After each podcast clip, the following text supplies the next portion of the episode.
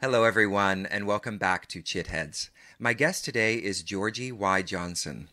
Georgi graduated from Oxford University with a determination to explore the mysteries of perception through mind, heart, and body. Together with her partner Bart ten Berge, she has an international teaching and healing practice in non dual therapy and spiritual psychology. Georgi is author of several books, including I Am Here, Opening the Windows of Life and Beauty, a study of the nature of consciousness, and Non Dual Therapy, the psychology of awakening. She is presently completing a new book, Non Dual Medicine The Physiology of the Soul.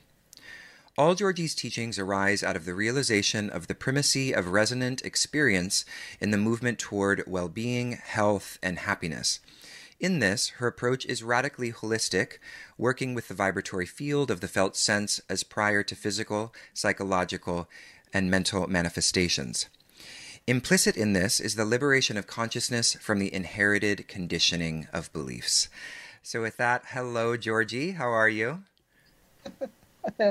I'm good. Hi, Jacob it's really nice to get an opportunity to chat with you today. Um, I've spent some time, you know, going through your book, reading portions of it, and um, like I was mentioning to you before we started the recording, uh, it's such a beautifully written book, and I can't recommend it too highly. And it is quite a tome. It is quite long, and um, so much in there, so much to explore, so mm-hmm. much to um, derive wisdom from. It really is such a beautiful book. And the book I'm speaking about um, uh, is non-dual therapy: the psychology of awakening. So um, before we you know get into kind of the content and some of the concepts and and teachings that you explore in the book i just wanted to explore a little bit about your own story and kind of what has led you step by step to this work that you do now in non-dual therapy. Yeah. Well i'm blessed to be on the other side of 50 years old which means that at this stage, uh, I can look back at some of the horrible stuff that went down in my childhood and uh, young adulthood and later adulthood. Last week. With with with uh, with an overview much more. And uh, it's really amazing how some of the most traumatic and horrible things that were experienced. Some some of the most breaking moments were from the, from where I'm sitting now, absolutely necessary. Mm. In terms of the uh, what was to come, in terms of understanding and insight and healing, there is, it's like something beautiful about about living long is that you see. I'm only fifty, but still, what I'm getting the sense of is that, that you get a sense of uh, the long game which is there, meaning not one little lifetime, but multiple lifetimes, and mm. the incredible uh, fulfillment that's there when, in this process of self realization that can go over decades. Uh, so, what do I mean? I give you an example. You know, one of the most traumatic moments uh, in my life was when, uh, after my parents divorced, my father was in England, my mother and me went to Belgium, and I hadn't seen him for a few years, and he was a record producer, Tony. And uh, uh, but quite an alcoholic, very ambitious, full of. Uh, he used to work for K-tel Records. Anybody who's my age will remember K-tel Records. It was like, mm. you've got the rap, they had the crap. You know, they were selling every commercial, the greatest hits of this, that, and everything. But he was an alcoholic, and he was super ambitious, super frustrated, kind of uh, super creative and he was going down, and I hadn't seen him for two years, and there was this kind of moment to see him again, and I'd been longing to see him again, and I met with him, and there was this shriveled uh, version of a man, you know, and it's you know, of course, I had grown. I was now 14 years old as opposed to 12, and so he. It seemed to me that he'd shrunk, mm. and he'd got very, very old in his face, and but I ran to him like a little girl like my legs moved before I could decide. Before I even recognized that this was my father, he came out from behind a tree and I ran into his arms and just held him like, like a four year old. And at a certain stage, he took me to. Uh, I asked him to take me to the house where we used to live after the divorce. And he stood there in front of the door and he broke down and began crying. about how uh, my mother had thrown him out of there and how his hand had been locked in the door and how he'd been left alone. And I'm standing there and I remember in exactly that instant being the little girl on the other side of the door. Yeah. And the bad man has been shut out. The abuser is gone. We're safe now, being reassured. It's okay, he's gone. But that was my father. And now I was on this side of the door, seeing my father, this grown man, broken, really broken down, uh, uh, with tears falling down his face. And my world fell apart in that moment. It was like I was ripped into two. And, and I kind of, I'm sure I dissociated and it's this like timeless kind of rupture, like like a, like a planet being split, and it was like Belgium and England, and I was in a, a, a, a, school of meditation in Belgium, and there was the Catholic Church in England, and there was mother, and there was father, and there was this reality and that reality, and everything split, and I went mute. I couldn't speak anymore. Mm. Uh, for years, uh, six months after that, he died. He, one of the last things he said to me on that time, he said, uh, "You have to save me. I need you to save me. I think I'm going to die before I'm 40." Wow. And uh, that's a big responsibility on your shoulders. I know, I know, and I took it. I couldn't work out how to do it, and I began speaking, and he said, "No, no, no, write me a letter." And so I went back to this universe of Belgium where nobody knew anything of my father. They thought my stepfather was my father, knowing there was this kind of thing going on, tick tock, tick tock, from my father in England, and I had to write this letter, and I, I couldn't find the words. And in the end, I sent him this Irish blessing, which is like, may there was sunshine warm upon your back. May it's like a blessing until we meet again. May God hold you in the palm of His hand. So this is like big trauma. It took me decades, you know, because after he died, it was almost a relief. But of course, there was no grief counseling, no grief therapy. Uh, there was no space to admit it was a relief. Uh, it was also a disaster. It was also this massive confrontation with mortality. It broke me immediately again into this perception of death and wanting to follow in a way, wanting to know what. What on uh, where is he? Where's he gone? Mm-hmm. You know, so for six months I sat there locked in a room with a this kind of music called the Passion, which is about the crucifixion of Jesus, and um, contemplated death until I got to this place where I was really like uh, ready to kill myself. It was like this, there was such a naked looking, and it was like my, my dad was Jesus, you know. It was like. Mm and and the whenever the music got to that place of the culmination of the crucifixion, I would begin to cry and cry. But it was all dissociated and it felt a little bit fake, but it was real, and he really, really was dead. And in this kind of state of like impossible grief.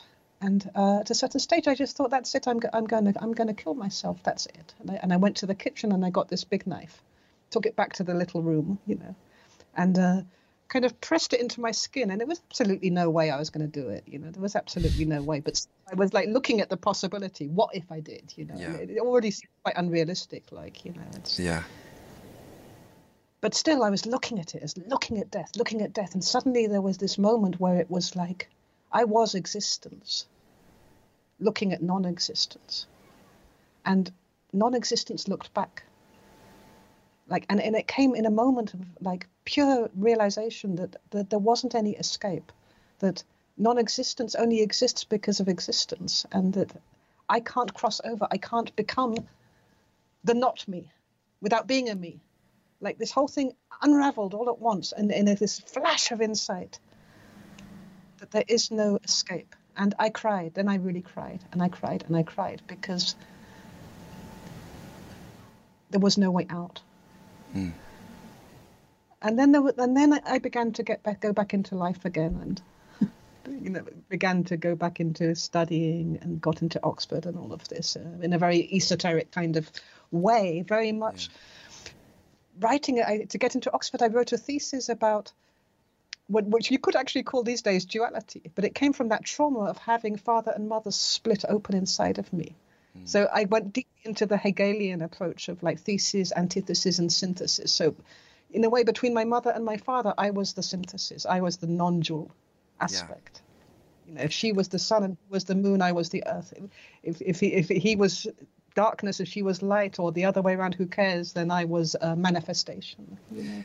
You know, I really one of the things. Sorry to interrupt you, but one of one of the things I really like that I've noticed about your work is the way in which you've um, you have this almost dharmic or kind of um, uh, spiritual interpretation of a lot of Western uh, philosophers and I myself studied Western philosophy and one of my interests actually is kind of the intersection and um, and reading some of these thinkers in a way that suggests um, the teachings that you're kind of referring to.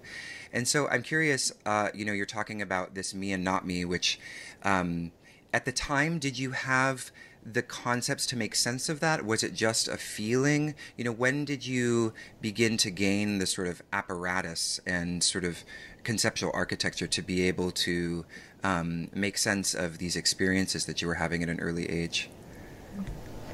Well, my mother is quite a, a mystic in mm. a way.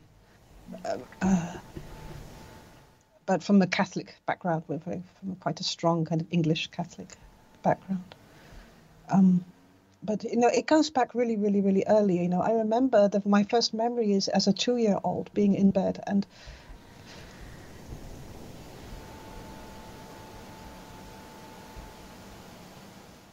and being told to go to sleep and not knowing how to go to sleep, and lying there and look, looking at the window. It was in the middle of the day. There was sun coming through the window, and the kind of oddness of it, and hearing my mother downstairs in the kitchen, and I was just learning to talk, and and I started saying my name, Georgi, Georgi, Georgi, Georgi, Georgi, Georgi, Georgi, Georgi, Georgi, Georgi, and until it became totally senseless. Like a mantra. Like a mantra, but it but actually it began with guitar. Guitar was the first word I started saying because it was a new word, really? and my father was a producer, so it was wow. guitar, guitar, guitar, guitar, guitar, and then. But, this word had no connection with the instrument at all. And, and then I started saying Georgi, Georgi, Georgi, Georgi, Georgi, and then the, the name had no connection with me. Mm. And then I looked out the window and it was like, uh, who am I then? And it was like there was this light and there was this like consciousness looking at the consciousness, looking at the consciousness. And I could hear my mother downstairs and it was like the mother, like a stranger, like mother wasn't mother. And uh, I felt my, my legs in the bed very, very short in this long bed and uh, that they were longer than they had been before. And uh, I felt in this consciousness of consciousness, it's like following the light, like a ladder of light, being conscious of being conscious of being conscious. I felt this incredible power, like this knowing, this homecoming. But not home in terms of nicey nicey. It was a charge of uh, uh, vitality in a way, but in this in this instance from up, like liberated consciousness in a way. Mm.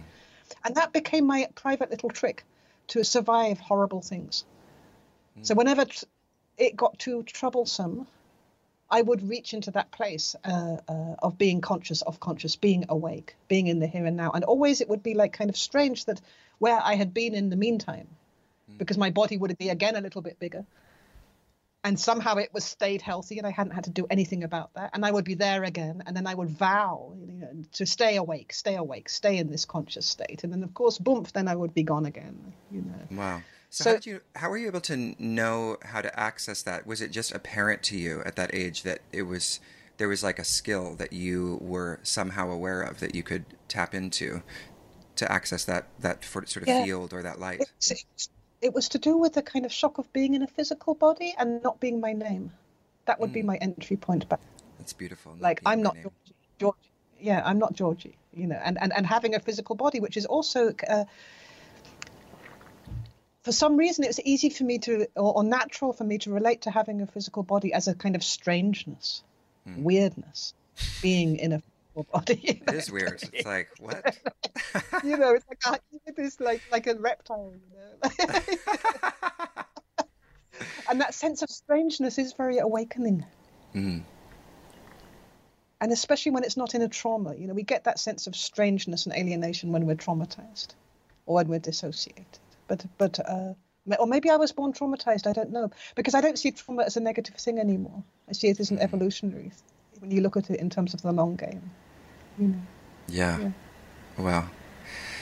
That's beautiful. So, um, you know, you wrote this book, Non-Dual Therapy, which was so. At what point did um, these realizations, these understandings, we're obviously maybe um, moving forward a little bit now. When did they start to evolve into something like a methodology and a strategy.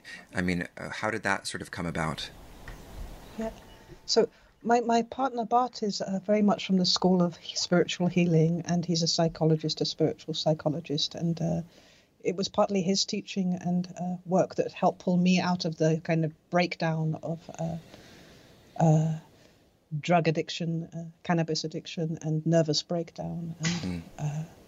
through just kind of moving me back to feeling the feelings and feeling the emotions. Yeah. But part of that movement back to taking emotional responsibility through studying spiritual healing uh, meant that the, the, whole environment around me began to change. I left my previous marriage. I, I, I, began to step much more into an environment which was supporting who I need to be, how I need to express in the world, what I need for well-being, and what the children needed for, needed for well-being. Yeah. And uh, part of that need for well-being at a certain stage was that I needed to manifest, I needed to speak, I needed to express. Yeah. And or while while whereas this conscious awakening had always been there and and like so when i read eckhart tolle's book it was like okay yeah we know the power of the now we were born with the power of the now yeah you know bart ten berge's teaching was much more different from Eckhart Tolle's teaching. It was about really letting the resonance of feelings and emotions, the energy, with energy exercises, letting them live, and all of this. And this was also profoundly true. And I was sitting there contemplating, you know, so you've got this awakened consciousness, and you've got this other thing which is able to feel a feeling, another whole ball game which is going on there, and which is there's two. How can there be two? Two doorways. Two doorways to what? And then there came this dropping into the body, really into the basis of the body, the physical bones of the body, the base of the spine, and which I call the fall into emptiness. And uh, in this falling into emptiness and realizing this emptiness, which is full of everything, this kind of movement into like the I didn't even know the word non-duality at that stage. It's interesting, but it, this was this was the birth of I Am Here, the book I Am Here. Uh, there was a realization that consciousness and awareness that these are two separate things like the mental consciousness this light filled awake consciousness of consciousness this transcendental dimension is different from feeling awareness sentient awareness which is mm. in a way the the water out of which consciousness arises and then it dives back into and uh, being in emptiness meant that these two head and heart feeling and mind thought and emotion could find their own well-being, their own harmony, their own reorganization, and things began to accelerate very, very quickly. And that led to I am here, which is like I is consciousness, the awakening. Am is being, awareness, feeling, uh, the, the, how it feels, the, the atmosphere, how an atmosphere feels, vibration. And here is emptiness, which is the physical matter the, the miracle of the physical matter. So I am here is this whole alignment movement. Later on, I found Adyashanti is doing three layers, and it's not, nothing new under the sun. But it was nice because it came by itself.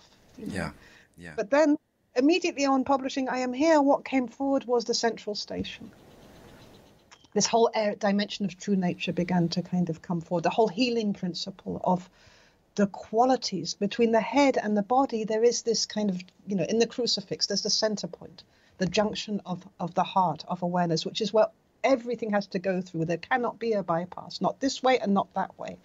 Uh, and this is the big processor, the big transformer of the psyche. And so that's when, and, and of course, at the beginning it was clear peace is a healing factor. You know, happiness is a healing factor for the psyche, but including the mind and including the body. And but then it was like, how is it specifically moving into into contraction? Where is this energy of peace moving into density, into suffering? And uh, then this whole methodology began to come forward of like, you know, peace is always there. It's part of the here and the now. It's part of true nature.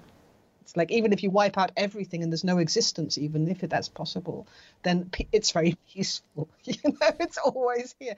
It's not in a conflict. Peace cannot be in a conflict with anything because it's peace.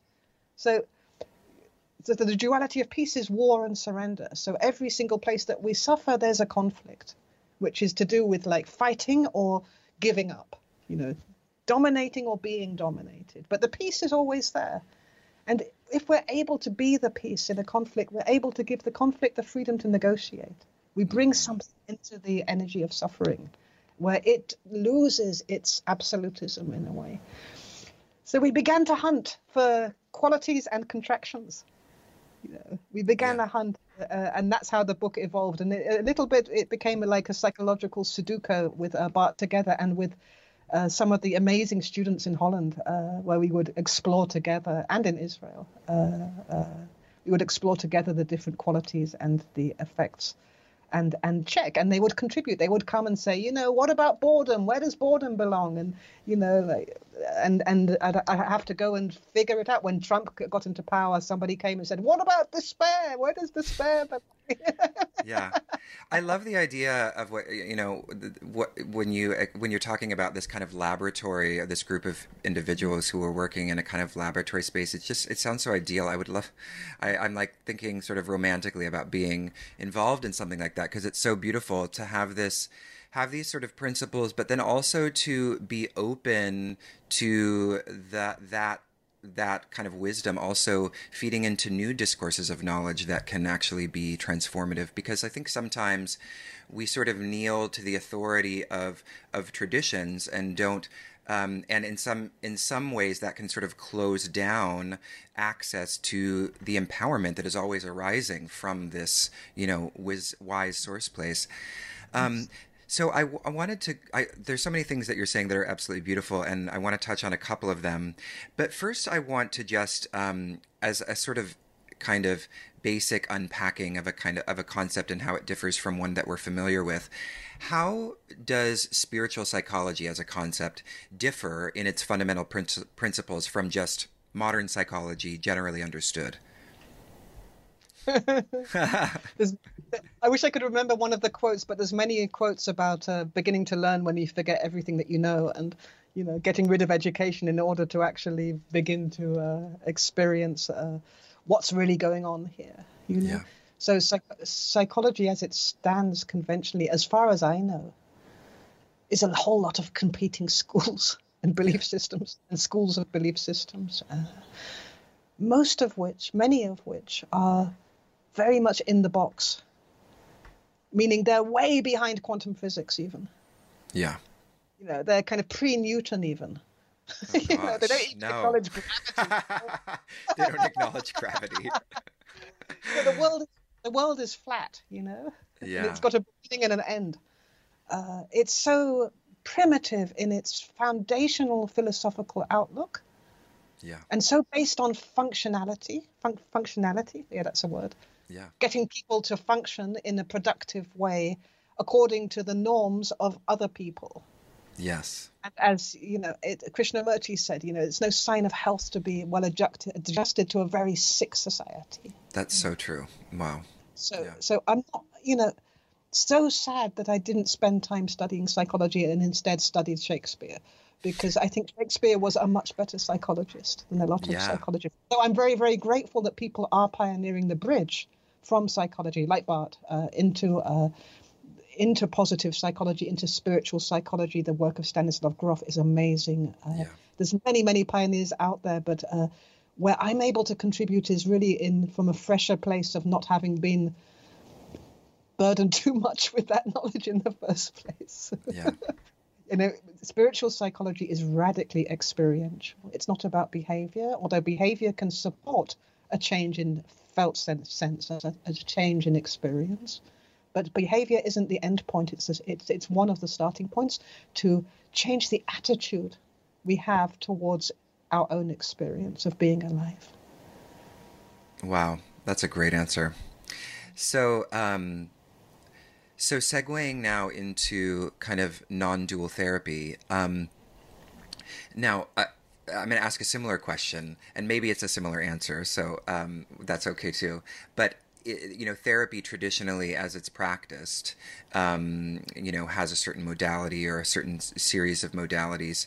Um, what it, what is distinctive about non-dual therapy as an approach? Is it sort of is is the key point some uh, something like the experiential difference that you were just describing for the difference between psychology and spiritual psychology? Yeah, it's it's very similar to that difference, although the uh, s- s- non-dual therapy sees awareness, conscious awareness, as primary. Mm-hmm. Uh, meaning sharing silence, doing nothing, not resisting, not trying to get rid of suffering, allowance,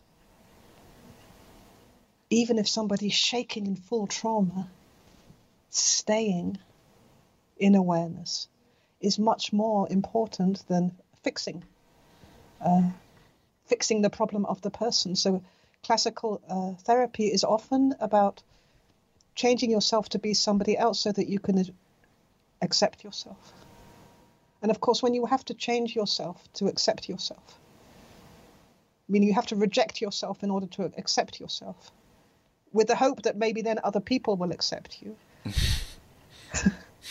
it doesn't lead to much depth or to much freedom or to much well being. And within that kind of agenda of kind of being somebody else in order to be accepted for anything, anyway, what you wanted to be, and which you're now lying about because you want to be something else, within that whole mess, in the regular psychological thing, if you, the client experiences a incredible peace or a sudden sense of existential freedom or is overwhelmed with gratitude, this can be seen as a pathology all by itself. Yeah, yeah. It's like it's like how spiritual experiences. Yeah, like crazy.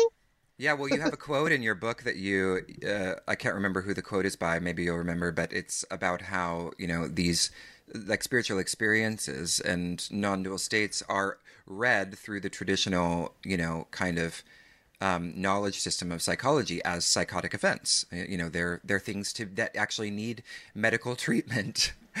so there's a, there's a profound inability to even understand them. Exactly. If you look at, for example, dissociation so it's a beautiful word, very fashionable, to like, together with words like re-traumatization, which is another kind of great one in terms of like accepting your suffering. You get re-traumatized, don't you? you know? so that's not allowed. You know, you're not allowed yeah. to confront your clients with the thing that they're suffering with. But anyway. Dissociation you know dissociation uh, in another generation in tibet would be called disentanglement mm. only now this phenomena of dissociation, which we don't even know what we're talking about when we throw this word around. All we know is we've got to medicate the people back into their body one way or another. Yeah. Or at least get them to look like they're calm and present, yeah. if they're not, because uh, a lot of drugs don't actually bring people back into the body at all, because that's way too confrontational. but anyway, dissociation is a form of uh, uh, disentanglement. It's also got a spiritual context. You know, we, we, we, we withdraw the spirit to a place where any, we're always out here and we're always here. In naturalness, we're huge. And our consciousness can move freely between this part, this outer witness position, and the depth of our own loins. It has freedom of movement. That's us in naturalness. But when there's a trauma, we pull back part of our consciousness because it doesn't feel safe to be here. And we put it in a place which is safe and it's sometimes it's got a feeling of fakeness like this is all a bit fake because we're out there yeah but we also let go and we look down and this is what a lot of people have when they have a spiritual emergency or a spiritual awakening they look down at their body and they call this depersonalization as well it's a syndrome they've got yeah. they're developing a drug for it so yeah. they look down at the body and it's like there's this atmosphere of strangeness mm-hmm. there's this kind of and and because there is no context for that experience and because it's often a result of trauma they're witnessing it in an atmosphere of horror and this strangeness has got a horror. And in addition to everything else the whole environment is isolating them and saying you're not okay. You're really not okay. Yeah. So they're also isolated. So there's an atmosphere of horror isolation strangeness and uh, being stuck out there. So then it gets very very hard to come back in again. Yeah there's no community support, there's no environmental support, there's no looking at what's needed inside the psyche in order for this awakeness to come be equally awake here where it's going to hurt like hell. There's no facilitation of their pain. And when a non dual therapist works with something like that, it can look like the pain gets worse because they begin to physically feel it in the body. And that is what sometimes is called re traumatization, but it's not, it's the depth of healing. Mm. And especially because what we're doing is not pulling somebody back in in a way that they're stuck. It's like also you can be here, and also you can be here, and also you can be here, and also you can be the whole planet. You can be the whole of nature. You can be everything, and you can be the top of your collarbone. We're going for the freedom which is there, that kind of empowerment, that kind of sense of the limitless, which we all know. We all know that, that this is part of our birthright. It's there together with our conscious awareness. We've just been trained into clinging on to our suffering just to have something to cling on to. Mm. Mm. So let me ask you a follow up question to that because, you know, I know of several people, as I'm sure, you know, you do as well, who have gone through s- similar situations like this where a certain, there was a, an associated trauma that, at least in one instance of an individual I'm thinking of, it's, you know, it's pretty obvious how it could be correlated and and that together with a certain kind of spiritual practice triggered a disassociative event and uh, you know but that was also read through some of the vocabulary of spirituality. Um, and when this individual went to the doctors it's actually kind of funny the they filled out a form and it said um, you know what uh, what why do you think you're here today? And they put duality um, so which I kind of love. But but but the the individual is in a place where they can't actually be integrated with society or with other people and they're not functional.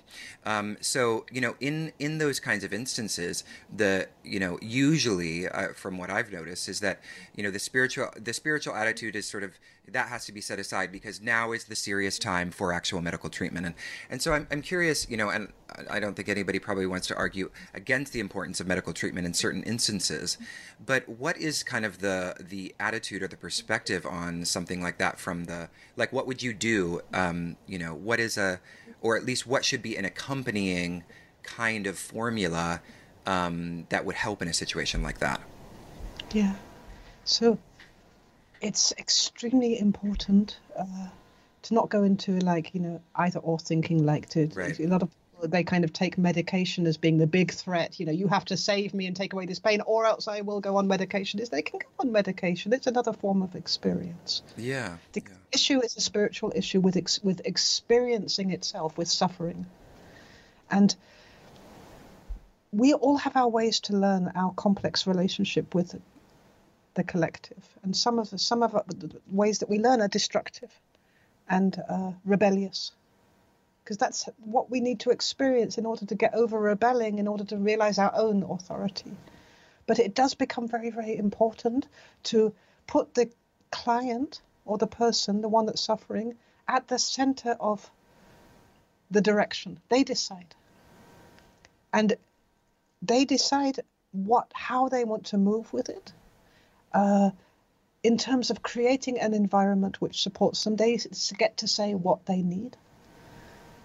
They get to, dis- uh, to, and of course, all the help should be there, if possible, to find that enlightened psychiatrist, to find uh, that doctor that will pursue maybe there's an underlying medical thing, uh, to find that psychologist or therapist who's able to explore the background trauma, which means that they don't want to inhabit experiences which are happening anyway. So they're splitting off again and again. Uh, because often the pain just has been so rejected and so isolated that uh, it got a whole new degree of suffering in it, the pain that that's there in their background, because on top of the original pain, like for example, of losing a parent, maybe when they were a child. So on top of that original impossible loss, there is now the pain of rejection. And there is the pain of their own rejection of the loss. And there is the pain of their own rage towards themselves. And there is this kind of violence which they can't express outwardly because maybe they killed their parent, right? Because every child feels guilty when a parent dies. So now they express it inwardly. So there's a suicidal dimension right there happening where violence turns against itself by force of voltage. And sometimes all that's needed is this opening of a space and a reframing of the attitude towards the suffering, like this is a hero suffering, a, a dis, an uncovering of the sense of purpose within the pain. Looking for the sense of purpose. What is this suffering giving?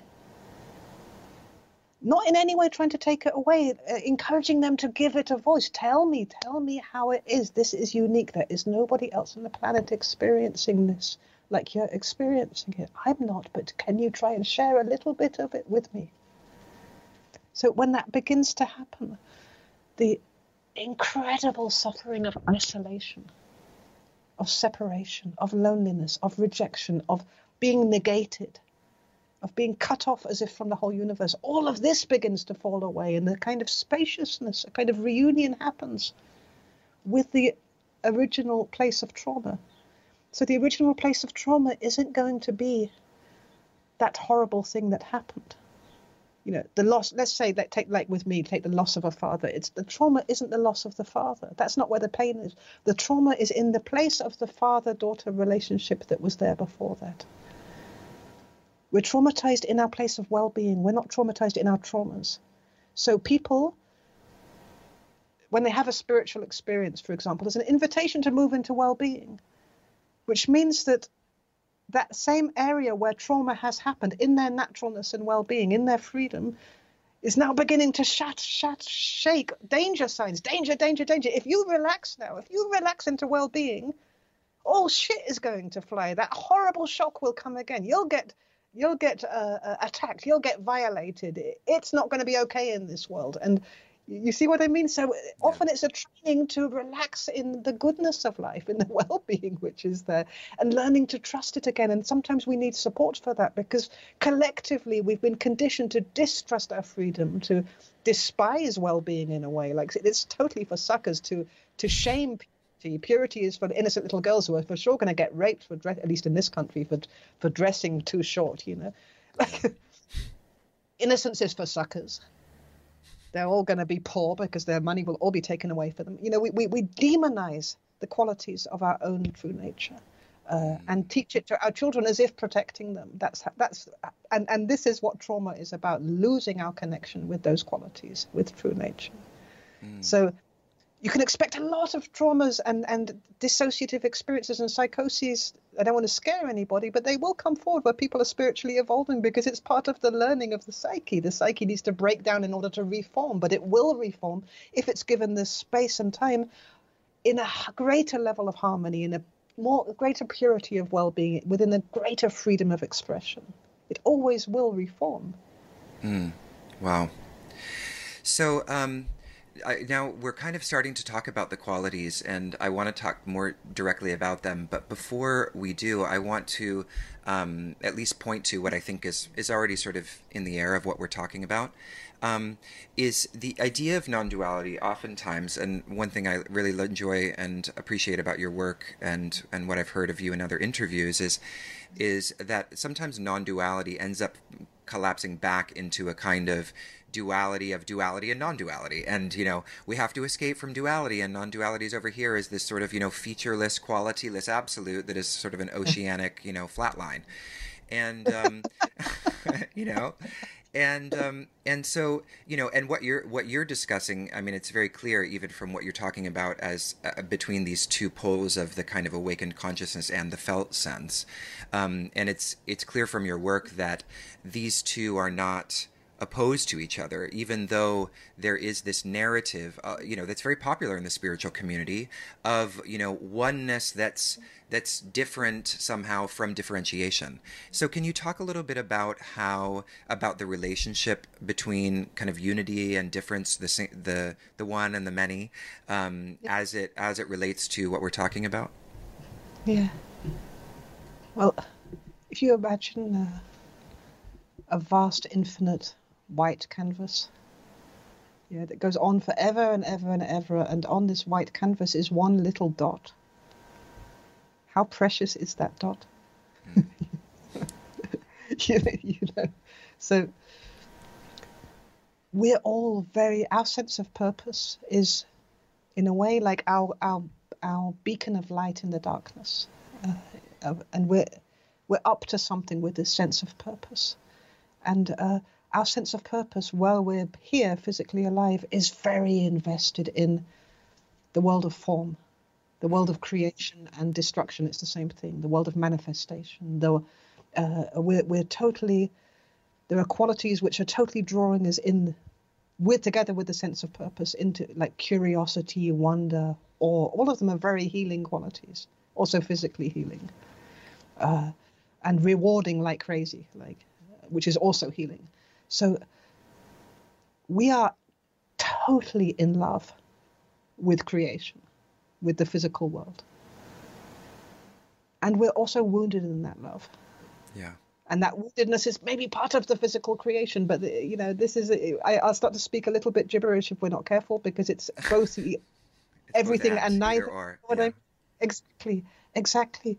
But uh, we vastly overestimate the appearances of creation. First of all, we're hardly seeing or experiencing creation, we're seeing its reflection. And secondly, it's only the little tiny bit which is differentiated. The vast majority, 99.999% of us, is source material. That's what makes the other 0.0001% so precious. So there's no need to get too excited about it, even though the sense of purpose itself is, uh, and this passion for life is so strong while we're here. But that's part of the journey of being a, having a physical life. So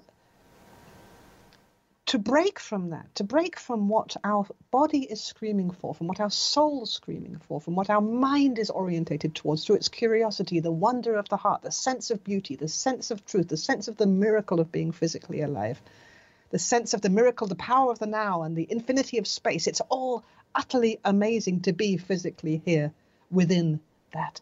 To bread to deny the physical aspect of that or the because it's got a left side and a right side and an up and a down this is just silly. All that it's doing it's actually it's undeniable that, that we are in polarity and there is this dualistic manifestation because it's something is there in the one which can only express in a pair of two. That's how you get expansion. Something is there in the space which is causing the the the expression. And to deny it just puts a field of denial on top of the space. Mm-hmm. anyway all of these people in non-dual satsangs who are saying, you know, it's not really here, it's not really happening, there is no other. All they're doing is taking pure awareness and heaping the energy of denial on top of it. Mm. And it begins to feel a bit uh, uh, uh, like, oh God, did I, did I say it right? Am I speaking holistically correctly now? And you know what oh I mean? And, gosh, so the energy yeah. of denial is like, do we need the energy of denial? Do we really need it? You know, do we need the atmosphere of uh, spiritual arrogance? Is it maybe we can do without it? Yeah. Maybe it's not necessary. Maybe nobody will die if they let it go for a while.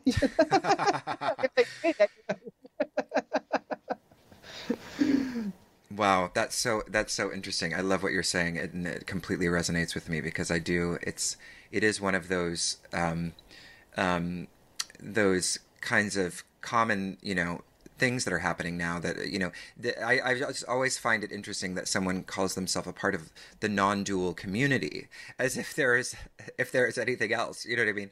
Or you know but even by positing such a separation one is invoking a certain a certain dualism um, and um, and and then uh, and then oh I forgot what I was going to say but but as as as far as qualities go sort of in line with that um, you know part of this kind of idea of the of non-duality that is often kind of proffered is that it's um, it's absent of qualities. It's absent of feature it's a featurelessness there's a featurelessness to it. But obviously you talk very much about the qualities of non-duality. So there are qualities about um, what you also call our true nature.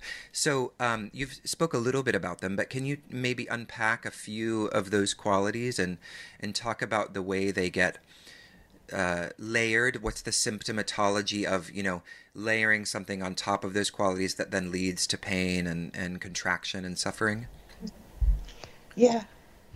Well, you know, in terms of like the purity of language, with all respect to Advaita Vedanta, the kind of uh, absence of any quality, for sure there is absence through everything. Yeah. Absence, sacred absence, and it's the source of all quality. But there is a primal differentiation before we get to the gross physical forms into qualities of true nature. And if you listen very carefully, even to the strictest non dual teachers, they talk about true nature.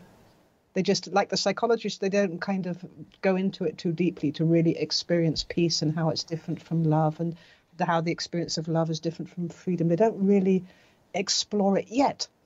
Yeah. But they will because we're in a we're in a journey together. So what are these qualities? All there is is true nature. All there is is source. Out of source arises this. And, and, uh, and of course, everything I'm saying now is from the perspective of a, of a simple 50 year old female human. This is what I've experienced and noticed in other humans. So maybe it's all from a human perspective. Maybe ultimately there's no qualities at all, and it's all different refinements of human. mm. which is fine by me because I'm not even sure what human is, to be honest. me neither.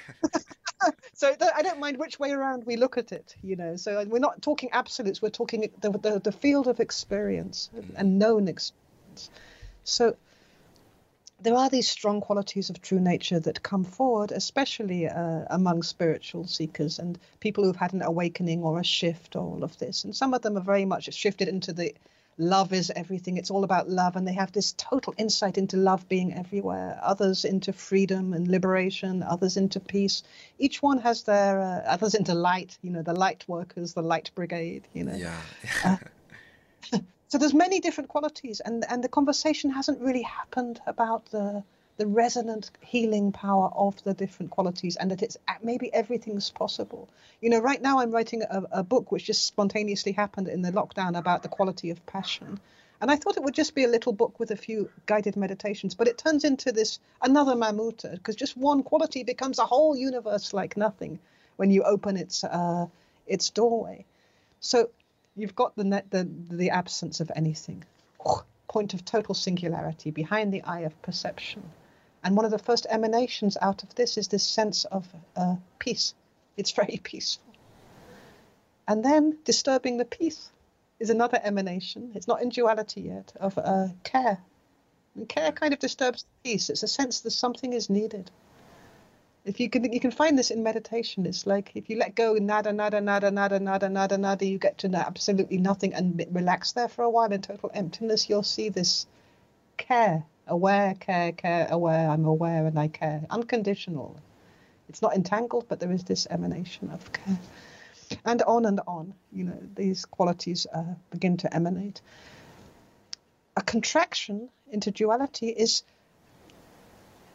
not separate. It's not like something's in the way. It's that in naturalness, like as a child, you know, our natural innocence, for example, is shining outwards, and then we we meet a shock. We get a shock. We we meet like a rejection from our parents, or uh, kids are bullying us, or we get a sense that we're not okay being how we are because we're eating with our mouth open and all the spaghetti's all over the place and then the whole family is looking at us with disgust or we get a shock and this innocence or purity or whatever the quality is, because it goes often in family lines, freezes.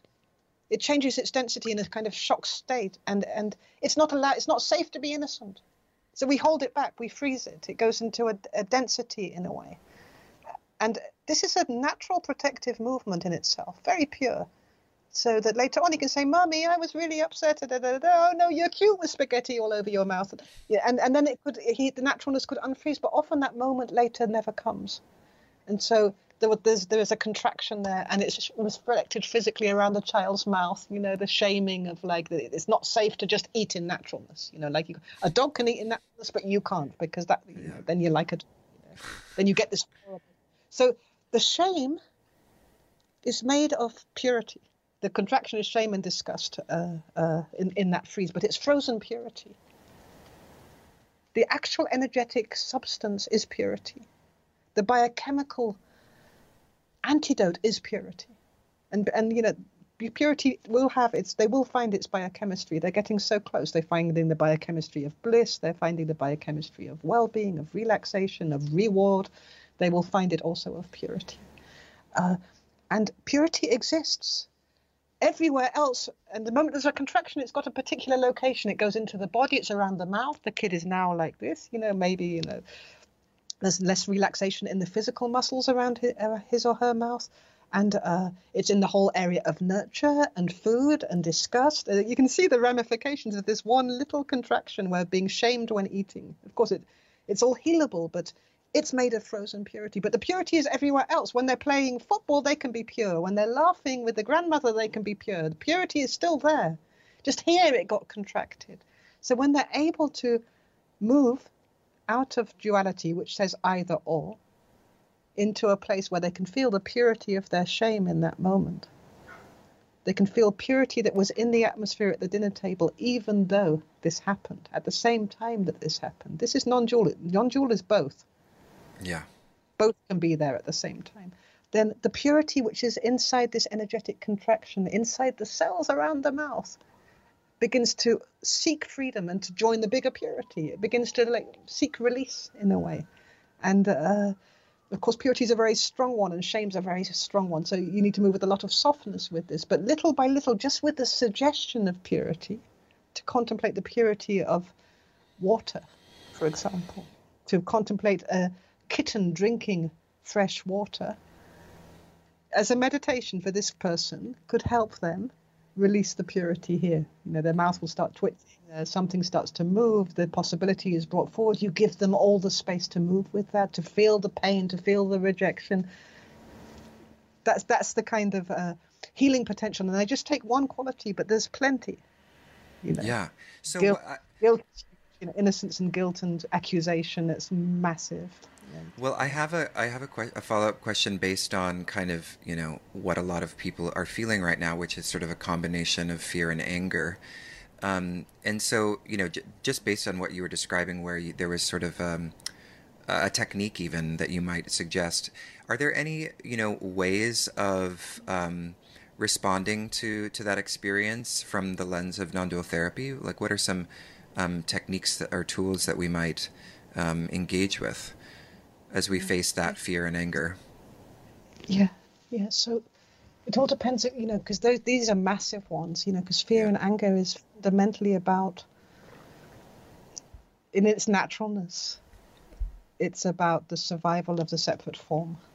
Mm-hmm. You know, like a dog will angrily bark at the fence, he sets his territory. Uh, animals are afraid, animals get angry to set their borders. There is something very instinctive and natural in anger and fear. And yeah. we all have we all experience the vibration of fear and the vibration of anger. There's absolutely nothing wrong with it. Yeah. Uh, and that's why compassion is the quality which is there, because compassion is being together in separation, mm. in the passion. The passion is suffering. Suffering is passion. Passion is suffering. Suffering is experience. If you look at the word etymology, they all mean the same thing. Wow. Passion of Christ, suffering of Christ. If you look at suffer, the word suffer in its origin, it's because I'm a literature student, but the word suffer in its origin is to allow experience. I suffer you to be here. You think about the kind of old English, you know. He suffered his life. He, I will suffer your presence. It's very much how the Queen used to speak. yeah. but it, in its root word, it's like suffrage. Think of suffrage, women's suffrage. It's the permission to be here. Wow. The right to exist is to is very closely connected to the word suffer. So suffer is very close to experience, and suffering is also the same root as passion. Passion is to suffer, but passion is something else. Passion is when we totally and absolutely find our sense of purpose within the suffering, meaning we dedicate it to the well being of the whole, which is beyond the separate self. It's like a kind of and this is literally what happened with the crucifixion story. He, but uh, another time I will go into. I won't go yeah. Christian on us. But anyway, as passion rises up, there is this realization on the heart level of compassion, meaning we're all in this shit together. Yeah. We're all suffering. We're all alive. We all share fear and anger. And this is really quite literal. When the whole collective field is furious, we feel that too. And if we have, if we feel for whatever reason we're not allowed to be angry, we will feel afraid. Hmm. And when we can't stand feeling afraid, we because it's a voltage. This fear, it's voltage for running for China. Only nobody runs for China anymore, but it used to be. Pre-corona, it was the, the voltage which meant you could run for China. But any, but it's a very very strong voltage. And when we had enough in lockdown of being afraid, afraid, afraid, afraid, afraid, at a certain stage you just want to release the voltage, and it shows up as rage. But this rage, this violence, is passion which has been thwarted. You know, anger uh, is only anger, rage is only rage because it's got badness in it, because it's been judged, because it's been shamed, it's been denied, it's been rejected. You know, when a kid like, screams with joy and everyone goes, "Shut up, shut up! You have to sit down. You're in school now," and he gets punished you know his what happens to that voltage of passion? It becomes like this subliminal anger. He's it's not safe to feel that vitality of life to express it to have it run through. So so we really kind of push back on on our passion. And uh, at a certain stage this because we need a lot of force to repress passion it becomes this solid kind of boredom state like nothing is here, nothing is happening. And a lot of people were confronted with this state of unbearable boredom in lockdown. Yeah. And and what we normally do when we're feeling bored and we can't bear it is we go out and we distract ourselves. We go into the world to try and find some fulfillment out there. According to the, like we go shopping, we go get stoned, we go to a party, we reach for alcohol, uh, the whole all the addictive patterns we kind of get obsessive compulsive looking for fulfillment here fulfillment here reward here. We get ambitious. We normally do that but that was also denied us. So there's been an enormous pressure on this contraction of pa- around passion, on this area of boredom, which is full of the most incredible pain of, of denied passion, denied purpose, denied vitality. And this can easily express as violence, and it has been expressing as domestic violence, for example. You know, couples have been wanting to kill each other, uh, or violence towards the world. But we're all so well schooled in Buddhism that we will never, ever, ever be violent. That for a lot of us, we turn that violence against violence. We hold it in. It's like they say depression is anger turned against ourselves. It's anger at the anger. So, so, so, so the suicidal dimension inside ourselves, this dimension of suicidal despair, like you want to kill yourself. This is existing in a place where violence is internalized against ourselves. And it feels incredibly senseless. It feels like there is no meaning, no purpose, passionless because and and and all the time there is this kind of imploding violence going on. This is all lockdown stuff, you know. Yeah. And then it takes one trigger. You're so desperate to release this. Suicide is a release. The contraction of murder and suicide is unconditional release. And we're desperate to release this charge because it's a terrible hell like suffering. I'm talking in the collective field now. And then one trigger like something like that touches the sense of injustice deep in the root of our permission to be here in freedom, deep in the root of our aliveness, and to see it. And one mind sees this. We all see it. Yeah. Across the world, we all see it. And we have the excuse we're no longer bad, we are good. We're no longer wrong, we are right. And we can release this rage yes. on the world. So, in that release, there's an opportunity because purpose comes forward, unity comes forward, compassion comes forward, direction comes forward. There's an opportunity for wisdom. And the question is are we wise enough to create this revolution now? Yeah.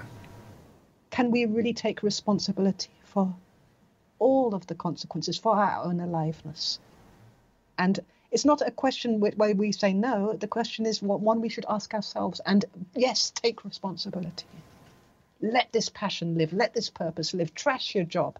Uh, break that bad relationship. Move forward with what feels most truthful to yourself. Begin to manifest wherever you have a sense of purpose. Go for it and take full responsibility for your universe.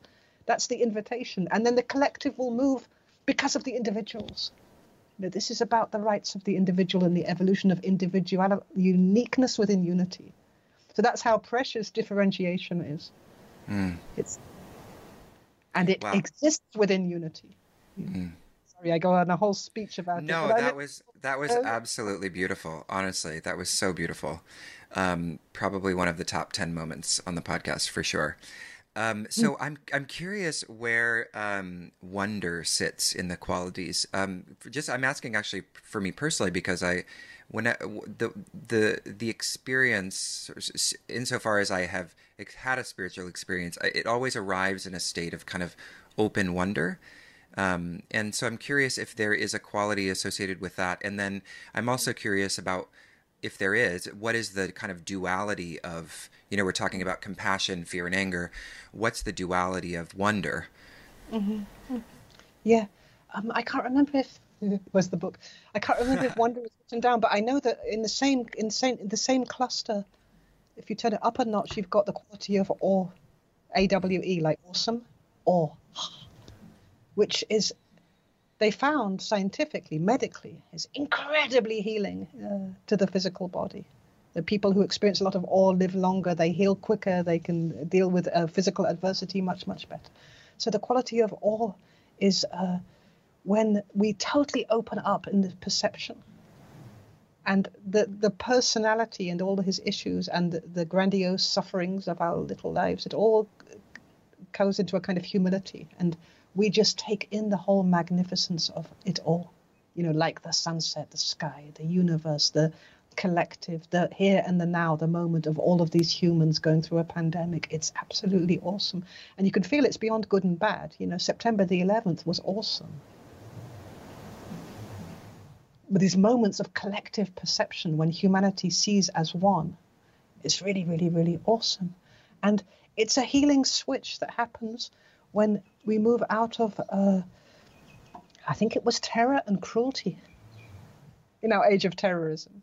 Yeah. Uh, terror is also is like awe, but it's totally like this terror or horror is totally connected with uh, almost astral fear for personal survival. Full of badness, full of judgment, not allowed to be there. So you get the badness, you see. You're not allowed to be terrified. You're not allowed to be horrified when you take out the judgment, so September the 11th, on the one level, it's absolutely terrifying, horrific, full of badness. But if you can take out the badness and just witness, you were here over a thousand year period to witness as one in real time with people across the world. This event happening, these lives being lost, these structures falling, this destruction take out the badness. You've got the awe. And uh, some people, when they feel the vibration of spiritual awakening or godliness or the incredible uh, resource which is there, which we deny all the time, they feel horrified. They feel terrified. I remember when I was uh, I, I newly got into Oxford, but I hadn't gone there yet, and I was in the south of France where my mother was now living, and uh, I was reading a, a, book that had been given free about Jesus, and uh, mm. it was like an evangelical book, like you just call on Jesus and He will come. Just call on Him, call on His name, and He will come. And he just banged on and on about it, and then I kind of put. I love how your book... accent got American there. so I so I read this book and out of sheer boredom because it was before you know you had English TV in France, and uh, and then I went to sleep and I began calling on Jesus. I'd been a meditator and stuff, but uh, you know I just started calling Jesus, please come, Jesus, Jesus, please come, Jesus, show me yourself, Jesus, please save me, please show me, show me yourself, Jesus, come, and I began to glide, and then suddenly this whole room was fulfilled with this most un unbelievable power of love. It was so strong. It was like from the inner sight, like this incredibly bright light. And it was absolutely terrifying, this potency of love. It was like I was going to die in that moment. It was over, finito. You know, this was so strong. And so I got up and I turned on the lights and I went and looked in the mirror and to see if I'm still there. And then I went into trying to distract myself, and I went into the living room, and my mother had been woken up by the energy, and she's lying there completely naked on the on the living room sofa, and like saying, "What's going on?" And we kind of talked ourselves back to a habitual normality, and went to bed. So, love can be terrifying too. Mm. Love can be cruel. Yeah. And sometimes love needs to be cruel. Uh, this is all the kind of stuff that comes forward when we move beyond the judgmental mind, the dualistic mind. You know, uh, creation is always destruction, and where we only want to create, create, create, create, create, we create a, an overdraft of destruction. You know, the body when it's only creating, it it gets cancer. Yeah. You know, there's an overload. When it's only destroying, you get neurodegenerative disease. Everything is needs to be free to live, to be born, and to die according to the needs of the greater whole. Yeah. And if you take the judgment out of death, then life becomes a lot easier. It becomes much more free in a way. That's beautiful. Yeah. So so going... go for the awe wherever follow your awe absolutely follow your awe and and and what i would say to a, to somebody would be if it was a therapy thing would be you know Notice where it is, meditate with it, expand it, expand it to parts of the body, like expand it, connect to it in nature, pendulate between yourself and nature. Look in the world where you feel you lose your sense of awe. Yeah. And look at it, the perception of awe. with awesome eyes, with awesome seeing. Like, because we think we find equality, and like Nisargadatta said, you know, to one of his students, you you think you found peace, but you just found the doorway. Go all the way inside. Go all the way. You know? Yeah. So there's the same with the qualities. There is so much to explore. You could write uh, encyclopedias about the quality of awe. Mm. If that's what you're about, if that's what's drawing you, if that's what's lighting you up, if that this is where it's spiraling. Yeah. yeah. Wow. Maybe I'll do that. Oh, I'll start today. It's going to take me a while. Um, so, uh, Georgi, this has been such a fabulous conversation, and you have so many. You know, it's such a you, you have such a beautiful way of expressing these teachings and this wisdom. Um, uh, but to close, as we sort of round it out, um, I wanted to go back to something that you touched on and, and that has sort of, you know, has dropped here and there, um, you know, especially with your reference to being a literature a kind of enthusiast and, and student. Um, and, you know, this is more kind of maybe a, where humanity, the humanities reaches spirituality in a way. Um, and I'm wondering, you know, to go back also to what you said about um, uh, Shakespeare being the greatest psychologist, um, a greater psychologist perhaps than modern psychologist. And I wanted to just have you speak a little bit about the the importance of literature uh, you know, from from a spiritual perspective for spiritual practitioners, um, because I think um, it, there's a way in which literature is sort of maybe, and maybe if you maybe you don't agree with this, but it seems like it's being kind of sidelined in our culture today, and that it's sort of seen as kind of irrelevant, and other things are more important, and and people don't really explore literature as a source of wisdom anymore, um, at least as much as perhaps they did in another an earlier period. So I'm curious what your thoughts are about the kind of role of literature in the contemplative spiritual process. Yeah. So literature, uh, of course, it's been canonized and by patriarchy and claimed, and yeah. But uh, creative expression, poetry, uh, storytelling, metaphor, this is all the language of the soul. And for us to really, really live truthfully and express truthfully and manifest truthfully, we have to break the verbal programming. You know, we have to break the structure of sentences, the, the false logics, the false causalities, uh, which are, are, running through the collective mind. And uh, a radical way to do that is through po- poetic thought, through literature, through. Uh, and, and how can we ever hope to describe the miracle of what we are seeing if language stays the same pre-Newtonian. You know what I mean? Materialist. I mean, the language of our inner world is so impoverished, so we have to reinvent it. Yeah. And poetry is there for that. And Shakespeare was reinvent. He did reinvent language. Yeah, he really did. And he was also the greatest philosopher. You know, I just love the guy. You know?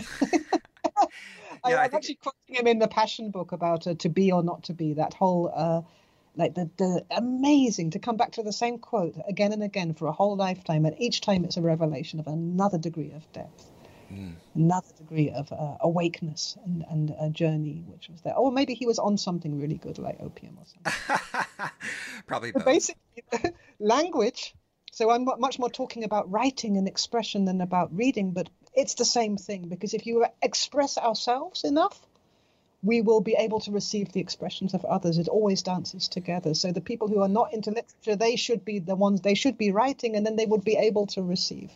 You know, we only allow to be there what we're allowed to allow to be there within ourselves. So we are starved, partly through our education system, in this whole area of verbal expression and mind. And of course, we think inside our head with language. Yeah. And and if we start thinking in poetry, we might think that we are crazy and be afraid of that. And then the mind gets even smaller and smaller.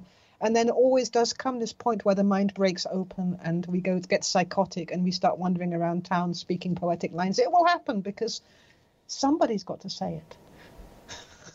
Somehow, you know what I mean. Yeah. This need for, to express the poetry of the universe is is so strong, and uh, right now it's pretty much left to the musicians, the decent musicians, you know, to good old Bob Dylan and yeah, I mean the m- music is such an interesting like um, thing to consider because you know it has been in a certain way. I mean, we've all felt the power of music. You know, we all know the power of vibration to shift us. And yet, because our culture associates music with entertainment and puts it in that box, it mm-hmm. doesn't. It, it's it's but it's right there in front of us. The spiritual significance of vibration, sound, music. It's so mm-hmm. clear. So it's so apparent. And yet we mm-hmm. put it in this box of entertainment, and we don't acknowledge its power. You know. Yeah. yeah. And it's it's again you take the badness and the kind of rejection and the social stigmatization of the whole world of music out of it and just let it be celebrated you know pink floyd i mean they are the rabbis. They are absolutely amazing. And uh, uh, what's her name? This one that all the kids are listening to now all our teenage girls are listening to her. I can't remember oh gosh i don't know. What's her name? Yeah. Amazing! So whoever she is. She's got a name. I'll, I'll... it's not lady gaga is it? No, no, no, no, no. Also, also something beautiful. Actually, yeah. each one, Madonna even. But no, there was a new one. What's her name? They're all uh, Ariana put... Grande. Ariana no. Grande? No. It's really a teen. It's the new Justin Bieber, but she's female and she's absolutely awake. And uh, uh, all our thirteen-year-olds are absolutely worshipping her. Oh wow! I don't know this person. I'll have to find this out. I'm gonna look it up. Absolutely awake. I, it will come to singer. me. I'm sure. The moment that we, we we are offline, I'm sure it will come back to me. The name of her. okay. Well, you'll have to you'll have to send me a, a, message, and I'll put it in the show notes or something. Exactly. Um, exactly. Or maybe we'll get some listeners who will reach out and say, "I knew who she was talking about." so, Georgi, this has been such a wonderful conversation. Thank you so much for sharing some time with me um, uh, this morning here in uh, the East Coast of the U.S. But for you, I, th- I believe it's in the late afternoon. Yeah, yeah, yeah. yeah. evening. Oh, okay.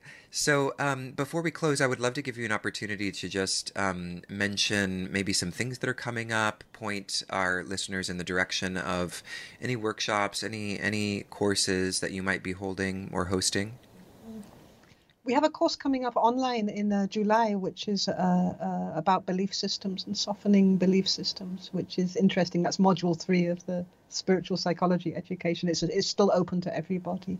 But more interesting is what we're going to be doing is uh, opening up a training in non-dual therapy online. Oh, excellent. in the period. Uh, Bart is stuck here because he can't fly back to Holland, and so that's great. And yeah, has that been so, born out of the born out of the necessity of the times? Is it is was it planned before or? No, no, no. Normally he flies all the time, and uh, but but it's literally no flight. So if he was to fly, then he would get quarantined on coming back again right now. And, right. Um, and there's too so, many people depending on the you know therapy to to go into yeah. quarantine. Yeah. Oh yeah, absolutely. So where can people find out um, information about that online training?